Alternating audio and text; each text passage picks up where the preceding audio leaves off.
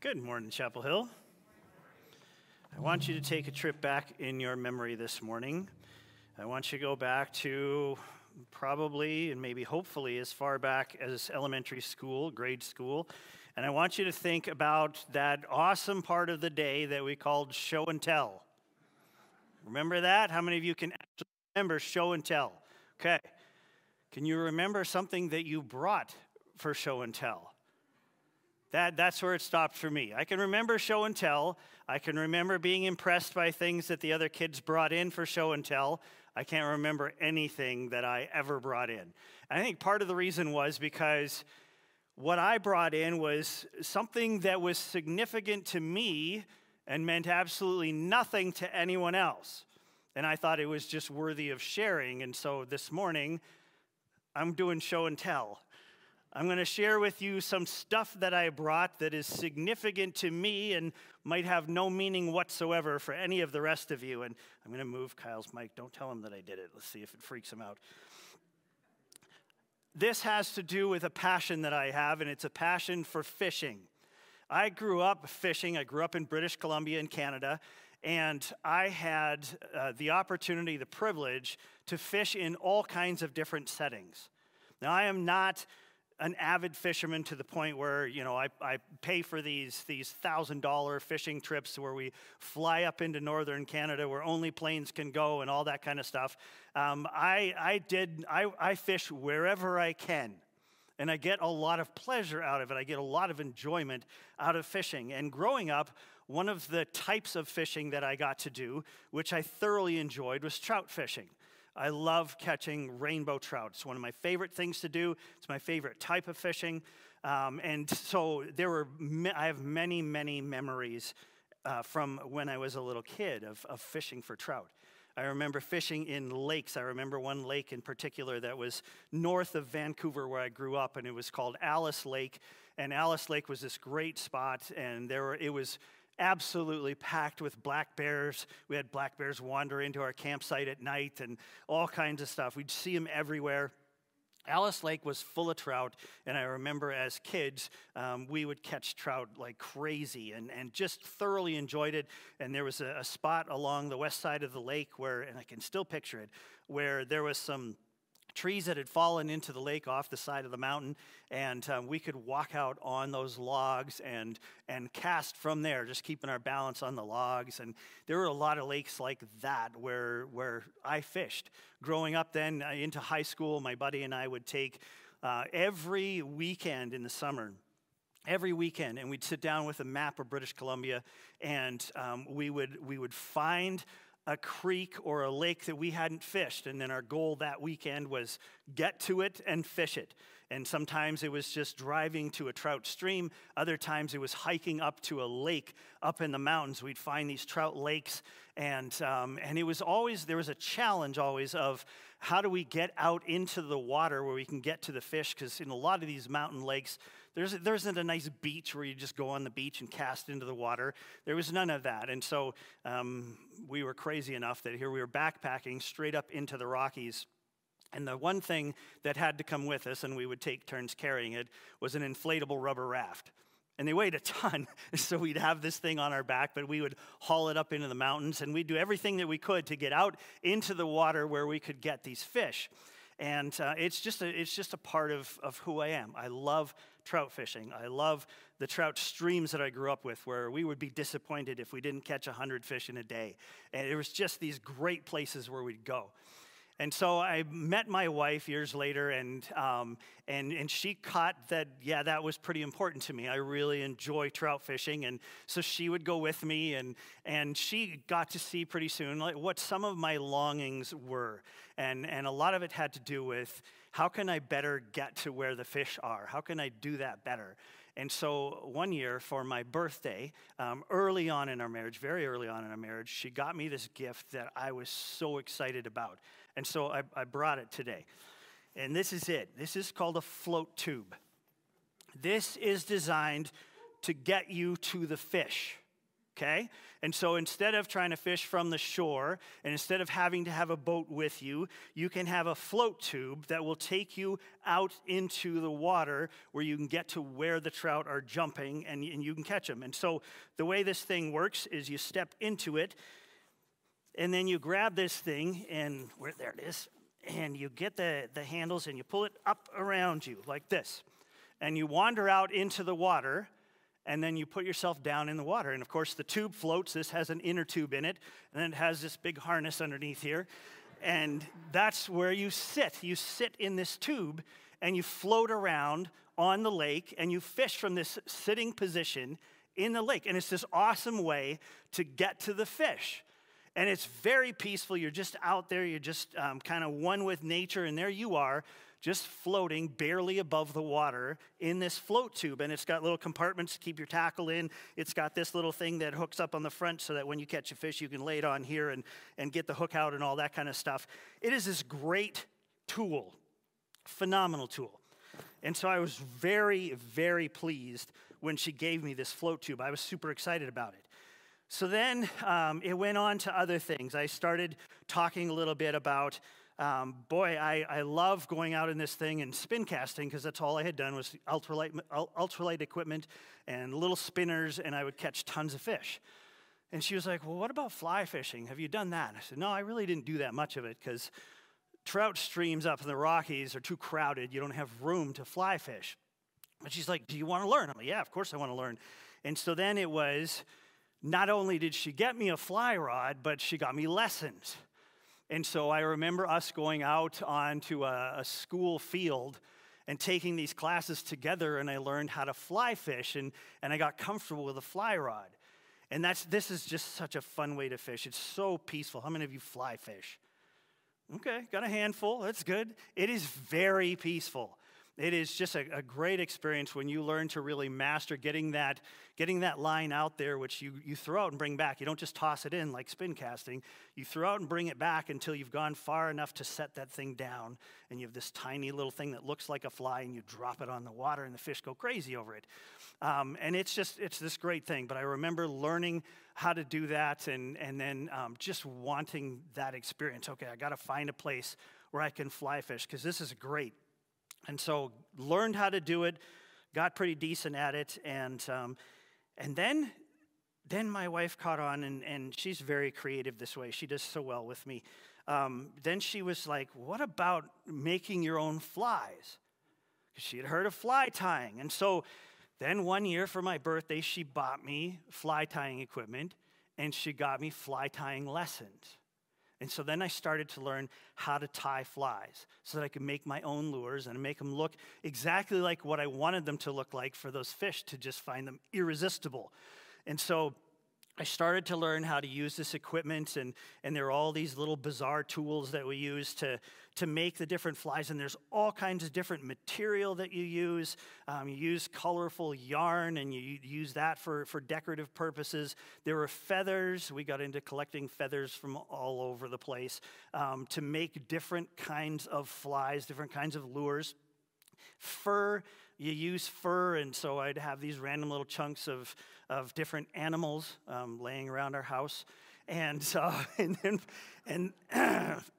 that got interesting, because we were in college then. Right after we got married, we went to Bethany College of Missions in Bloomington, and that's when I got into this. That's when she got me these lessons on how to tie flies, and I started getting the equipment that I needed and everything. And I was talking to my friend about it, because he was really interested, and I was telling him all the stuff that we can use and showing him the different kinds of things that we use, talking about fur in particular.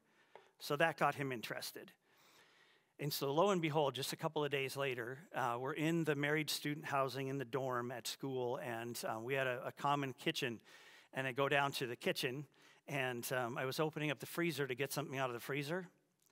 So my friend had stopped for roadkill, and I get to the fridge in this Bible college dorm and open it up, and there's a dead squirrel in there, and it became more than a dead squirrel. There were all kinds of different animals that showed up in our fridge, and that was his contribution. He was a true friend, and he got me things that I needed to tie flies with. And oh, these things, by the way, up here, this is when you're in the float tube, you strap these to your feet and you move around the lake using these fins, right? So it was just really fun. And so all of this really spoke to something that was important to me, spoke to my flourishing. It gave me what I needed to flourish. I had a float tube to go out in. I knew how to fly fish, and I had the equipment. I tied my own flies, so then I was a true fly fisherman. All of these things made it possible for me to flourish as an angler. And I was super happy with all of the stuff that I got. She was so generous and so thoughtful, and I was well equipped. Now, let me tell you the flip side of the story. How many times since she got me my float tube have I used it? Yeah, not at all. I pulled it out of storage 27 years later, hoping that the inner tube in here would actually hold air. And then I had to figure out how to put it together because I never had. When given the opportunity to fly fish, I typically say no. I can't say that I've never done it. I have, but I typically say no. I typically choose my ultralight stuff instead because it's quicker and I don't have time to get set up. I'm impatient. I want to hook in the water now. And I hardly ever fly fish. Fly tying, the other day when I was like, oh, I should get that stuff out so I can use it and make a fool of myself in a sermon illustration, I went into the closet going, I know exactly where it is, and I pulled the box off the shelf, and I opened it up, and it's not it at all. I had no idea where it was because it's been that long since I used this stuff. In spite of the fact that I had everything that I needed to flourish as a fly fisherman, I am thoroughly embarrassed to say that I've hardly ever used what I've been given. All right. Now watch me tie this together. Okay, let's go back to last week. A review of last week, okay? We looked at 2 Peter chapter 1. Peter talked about some things that we supplement to our faith to bring about flourishing in our lives, right? It was add this to this and this to this, and on it went. 2 Peter 1:3 says this, His, God's divine power has granted us all things that pertain to life and godliness. God generously provides everything we need to flourish. And when Peter says godly living, living a godly life, how can that not be flourishing? I think he's talking about flourishing. He even invites us, God even invites us to ask for what we need to flourish. In Matthew chapter 7, verses 7 and 8, Jesus says, Ask and it will be given to you. Seek and you will find. Knock and it will be opened to you. For everyone who asks receives, and the one who seeks finds, and to the one who knocks it will be opened. And then in John 16, verse 24, it's Jesus again, and he says to his disciples, Until now you have asked nothing in my name. Ask and you will receive, that your joy may be full, that you will flourish. Just ask, and I will give you flourishing. Listen, God created us to be receivers. Now, he definitely created us to be givers. In fact, he said that it is better to give than receive, right? But he made us to receive because having us as his children, God, by nature, is a giving father. In fact, we're told that he loves to give good gifts to his children. He gives and we receive. In that context, how well do you think we're doing at receiving what he gives us? How well have we embraced our role as receivers? How well are we fighting back against a culture that tells us that we are totally self-sufficient and we don't need anybody for anything? And well beyond the culture, how are we doing at fighting back against our human nature? So maybe we need this message more than we think. This message is called The Art of receiving. And here's what I'm thinking about our ability to receive well what God has provided for us. I think that we as followers of Jesus can be a lot like me as a trout fisherman when it comes to flourishing. I know that I could flourish if I used the gifts that Kim gave me to flourish as a trout fisherman. I also know that I could flourish if I actually use the gifts that God has given me. And I'm not talking this time about the spiritual gifts that God makes available to us. I truly believe that we've been invited to ask for those gifts from God when God puts us in situations where we might need them. But that's a talk for another day. Today I'm talking about the things that we have already received when we were adopted into God's family. There are so many things that are already ours. If I were to go back to my favorite book of the Bible, which is Ephesians, as often as I should, I would see something almost right away. And this is what I would see in Ephesians chapter 1, verse 3. Blessed be the God and Father of our Lord Jesus Christ, who has blessed us in Christ with every spiritual blessing in the heavenly places. Now, what do you think? Does that sound like we've been equipped to flourish? Can we be any better equipped than having every spiritual blessing in the heavenly places? I highly doubt it. Paul then goes on in his letter to mention several of the things that I want to highlight with you right now. Paul clearly believed that we have been given all that we need to flourish, and his belief certainly had some street cred to it. He was able to back it up. Paul didn't just say it, he lived it. Paul flourished in circumstances worse than anything that you and I will ever experience. How? Well, he had received all that he needed to flourish. And you and I, Chapel Hill, have received the same provision that Paul received. So let's open up the closet, go down to the basement, take a trip to the storage unit, and see exactly what we have that we might have forgotten about.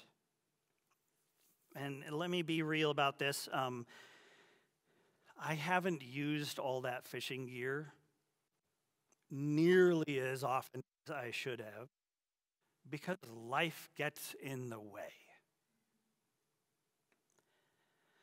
So I don't get to experience the flourishing that comes with those things without some effort, some sacrifice, some prioritizing.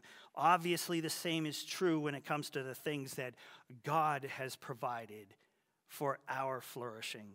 Life gets in the way. And I recognize that. I know that. I have experienced that. So flourishing sometimes gets reduced to a very inferior version of the life that God intends for us. This too takes some effort, some prioritizing, some sacrifice, but it is so worth it. So let's look at what we've received. What has God given us for our flourishing? And this won't be news to anyone. I'm not going to tell you about something you weren't aware of this morning. But it just might open our eyes to how many things we have that we've taken for granted, that we've forgotten about, that we've just failed to pursue, and maybe replaced it with things that really can't help us flourish. Let's start with salvation. Titus chapter 2, verse 11 reminds us that the grace of God has appeared, bringing salvation for all people. I remember when I was saved. Some of us remember specific details of that moment. Actually, it's funny. I just remembered it right now. That the lake I told you about earlier, Alice Lake, that's where I was. I was in my parents' pop-up camper, which was actually ironically made at Bethany College of Missions. It was a Bethany camper. It was kind of a rust color on the bottom with an off-white fiberglass top. And I was in that camper, and it was raining, and I remember the sound of the rain on the roof of that camper. That's where it was for me. Some of us remember the exact time, date, and location. Some of us can tell a pretty compelling story of how we were saved. And then, sadly, most of us seem to sort of forget about it, as if our salvation was little more than a good but forgettable memory from our distant past.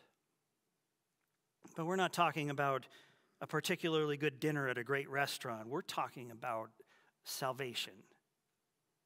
We were saved from the power of sin that controlled us. We were saved from guilt, shame, fear, despair. We were saved from eternal separation from our Creator. When we're tempted, when we feel shame, when we're afraid, when we're so sad that we sink into despair, we certainly do not feel like we're flourishing. But God has given us salvation. Salvation from the power that those things have over us. Salvation into a flourishing life, even when we're tempted, ashamed, afraid, or in despair. There's flourishing in our salvation. With our salvation, we received eternal life. Jesus said in John 3:16 that we will not perish. This is one of the hardest things for us to truly receive, because eternity is so far outside our ability to grasp or understand. It hardly makes sense, yet this is one of the most significant things we have as followers of Jesus, eternal life, something that's guaranteed to steal flourishing away from us is the fear of death. When we lose sight of the fact that we've been given life that never ends, we lose touch with something that can cause us to flourish in big ways. Death has lost its ability to scare us. In that courage that comes with overcoming death, we flourish. Romans 5:11 reminds us that we have been reconciled to God through Jesus, and that is cause for rejoicing. That brings flourishing. We're not alone and never will be alone. We're not separated from God like we once were. We've been welcomed back into His presence, His family, His kingdom. We belong. We have a family. We have a community. We have a tribe.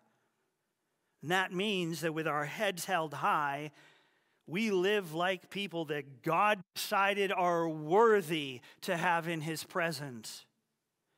We don't fear His judgment. He declares that we're holy. And we're told that we can approach His throne with confidence. There's flourishing in living in that reality. And along those lines, we flourish because we have been adopted by God.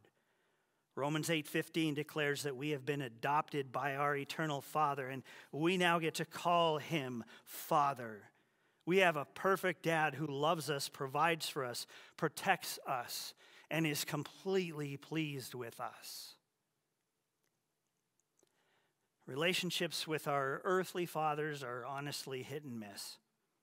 Not every dad does well at being what their child needs.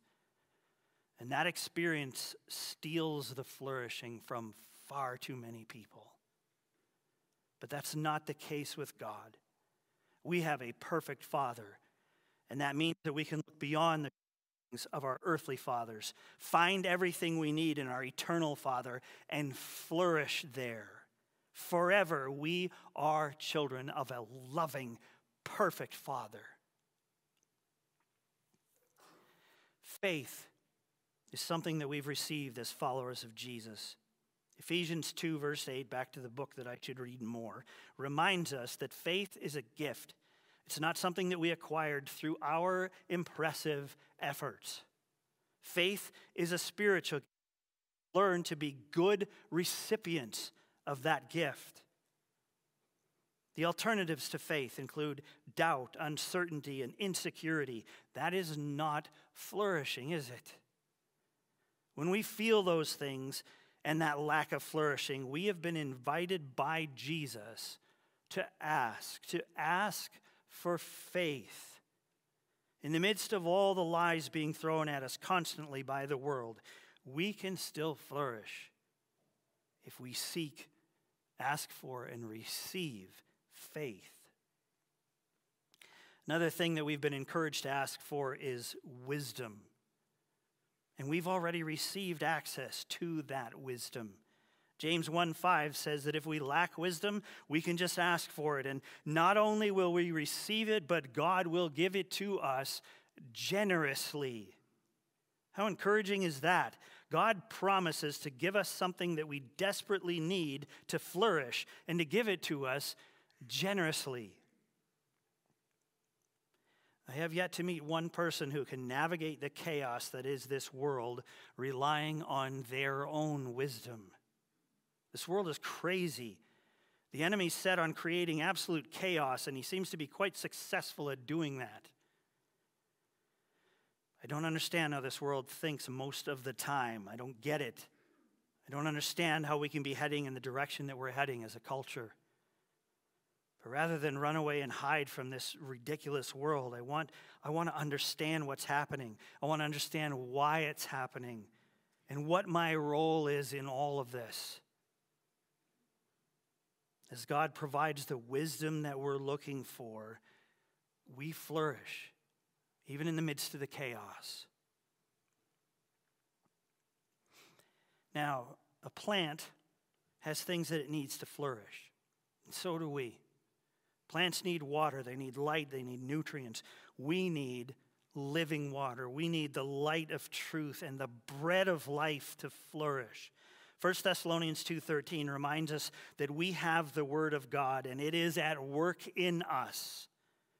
It's something we already have. Every one of us has unrestricted access to God's word, and every one of us would do well to remember that Peter himself stated that Jesus' words were life. There was nowhere else to turn. It was just found in Jesus. So don't settle merely for what someone else says about the Word of God. Draw from it yourself.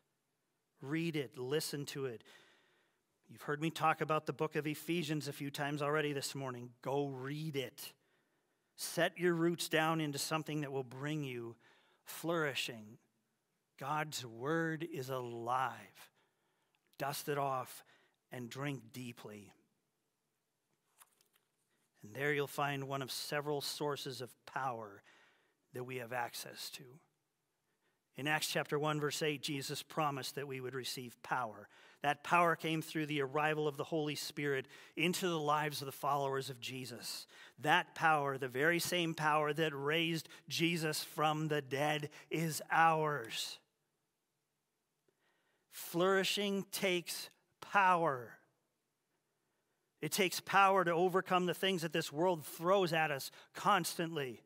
It takes power to fight life's battle in the spiritual realm, not just the physical realm. It takes power to grow. It takes power to heal. It takes power to multiply. That power is only available to us through the presence of God's Spirit in our lives. Ask for an ongoing, daily filling of God's Spirit in your life. We need that power to flourish. We find the strength that we need through the power of God's Spirit. You know as well as I do what the absence of flourishing feels like when we're weak. Philippians 4:13 reminds us that the strength we need is found in Christ. Paul was so bold and confident that he even says that I can do anything through Christ and the strength that he brings me. Acknowledge the weakness in your life. Do it right now if you can. Acknowledge the weakness in your life. I'll bet that most of us in this room are feeling weak in at least one way in our lives right now. Weakness and flourishing seem like polar opposites, don't they? Yet Jesus says that it's in our weakness that his strength is made perfect. His strength brings flourishing. His strength is available, and church, it's ours. Invite it into your life and lay hold of it. That strength is yours. It's there for each one of us. Romans 11:31 reminds us of another gift that we've received. It's the gift of mercy. How many times, even in this past week, have you experienced a sense of dread over getting what you deserve? We know that we deserve consequences. We know that we deserve a punishment, a penalty for what we've done, and often still do. And so we live, at least to some degree, dreading that moment when we get what we truly deserve. Flourishing comes through humbly and gratefully accepting God's mercy. Because of Jesus, you and I will not receive what we deserve.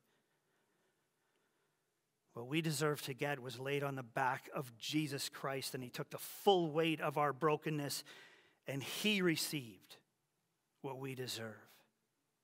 And that truth ought to bring flourishing for us. And it ought to cause us to extend mercy to others. Something that also brings us flourishing. Romans 5:17 states that we have received an abundance of grace through Jesus. In fact, Jesus stated that his grace is totally sufficient for us. That sufficiency brings flourishing. Jesus came full of grace.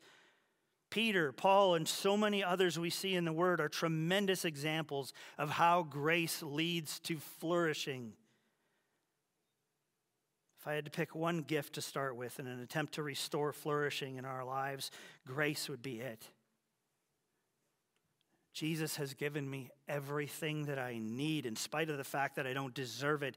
He is generous with me, compassionate towards me. He wants me to flourish. He wants me to live an abundant life. He wants to see my cup overflowing.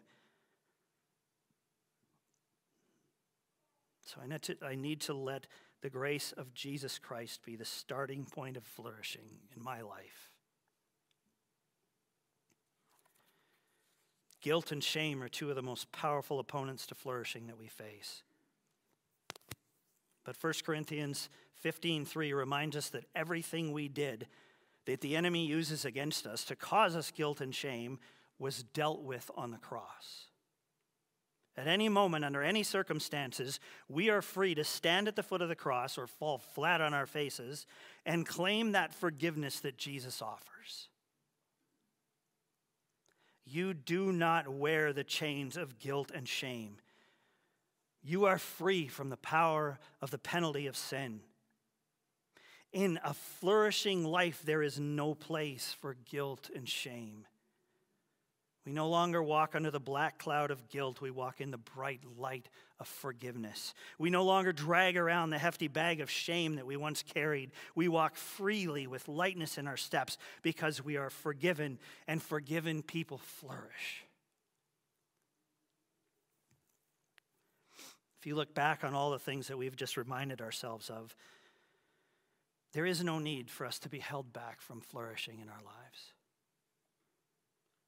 A flourishing life is a life lived according to our calling.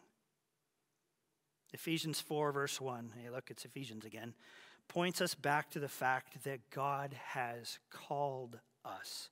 We have a calling as children of Almighty God. Have you ever experienced that calling in your life? Have you even considered the fact that you have been called, that you have a calling? We've all met people whose flourishing makes us a little jealous. And so many times we can explain that flourishing that we see in someone else by pointing to the fact that they have obviously found their calling. This past week, I was experiencing this concept again. I was processing this idea of calling, and I was listening to someone talk about it, and they used the phrase, bringing humanity to wholeness. And for some reason, I just couldn't hear anything else after that. It just stuck, and it just keeps echoing around in my mind again and again and again. Bringing humanity to wholeness. Living a life surrendered to your calling is living a flourishing life. All right, let's end this list with something that looks at what we already have, but also at what we're going to receive. Colossians 3:24 speaks of the inheritance that we'll receive for living a life for the Lord and not for anyone else, including ourselves. You and I are joint heirs with Jesus, brothers and sisters of Christ. His inheritance from the Father is also our inheritance. The riches of the kingdom of God are our inheritance, and there is nothing on earth that can come even close to the worth of that inheritance. That inheritance is ours. We are rich. We are God's family, God's kingdom, and the full worth of his kingdom is ours. Living a flourishing life includes living in that reality, which could easily be a bit of reality that we've forgotten about. Listen, I want to live a flourishing life. And I'm willing to bet that all of you also want to live a flourishing life. So often we lack a sense of that flourishing simply because we've forgotten what we already have. We've lost our grip on our role as receivers. We want more, we ask for more, but we lose sight sometimes of what we already have. What we already have is all that we need for the abundant life that Jesus came to bring us. It's life that includes the gifts of salvation, eternal life, reconciliation, adoption, faith, wisdom, the word, power, strength, mercy, grace, forgiveness, a calling, an inheritance, and yes, I could even say so much more. So church, open the closet door, take a trip to the basement, visit the storage unit, and dust off what is already yours. Live a flourishing life. God has given us absolutely everything we need to live that life. I'm going to invite our worship team to come back up. Close our time in song. Will you pray with me now?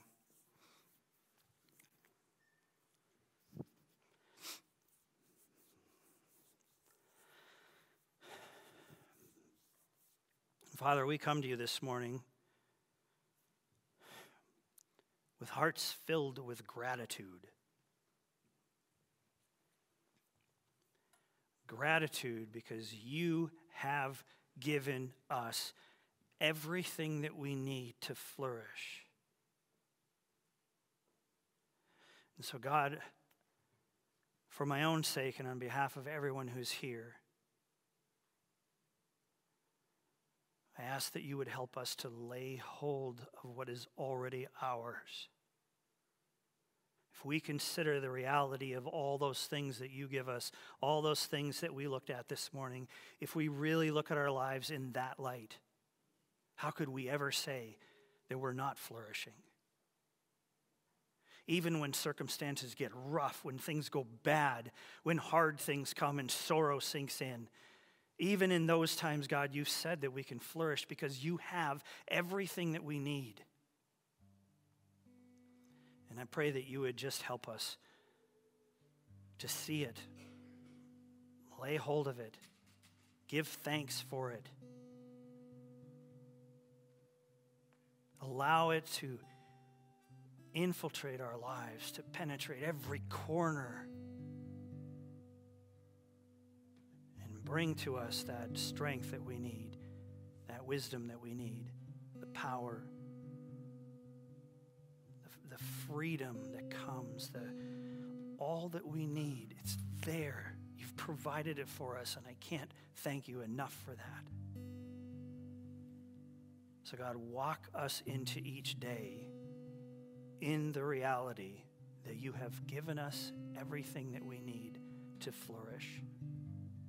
Thank you for your many, many, many gifts, for your love and compassion and generosity towards us, for your desire that we we flourish, that we live abundant lives.